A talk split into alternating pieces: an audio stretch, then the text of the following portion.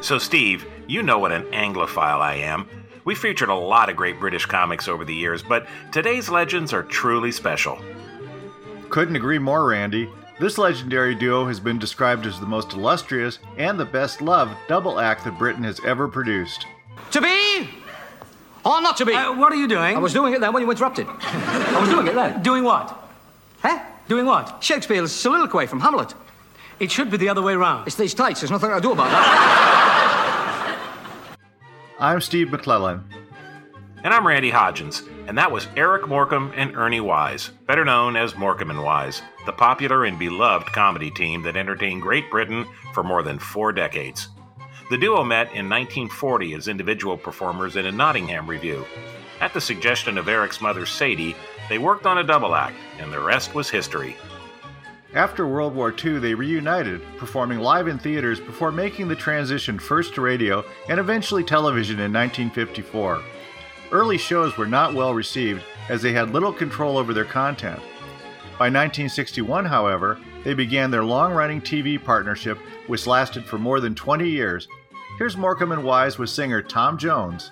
There's nothing formal about us. Well, no, well, no it's just the, the last time that we met, I called you Mr. Wise and you Mr. Morecambe. I don't remember this. don't I don't remember. remember When this. was that? When I asked you for your autographs. Oh, yeah. I was only 10 at the time. Get him off. He's done enough. Morecambe and Wise were essentially a song and dance comedy team, with both Eric and Ernie capable of playing both the comic and straight man roles. During their heyday, from the late 60s to the early 80s, most of their material was written by Eddie Braben, who also worked for David Frost and Ronnie Corbett. Here's a classic sketch with Eric, Ernie, and composer Andre Previn. Now, I you uh, hope, sir, that you understand all these squiggly lines? I, I think so. Oh, good. I think so, yes. Because the reason I ask is, the second movement is most important to me. You see, in the second movement, not too heavy on the banjos. Oh, no. You know the banjo, keep it down. No, no. But, uh, honk, shang, honk, shang. Vulgar, vulgar, vulgar. vulgar.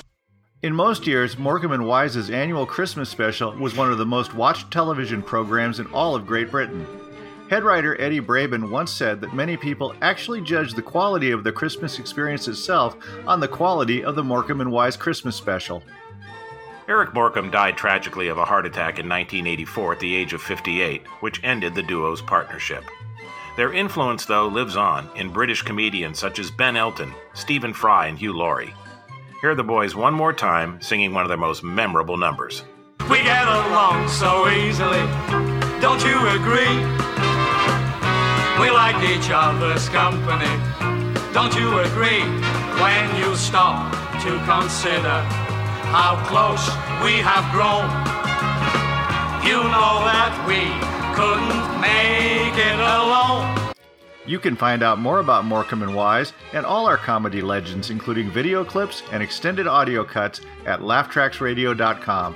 Thanks for listening, and until next time, it's goodbye from me. And it's goodbye from him. Goodbye, everybody.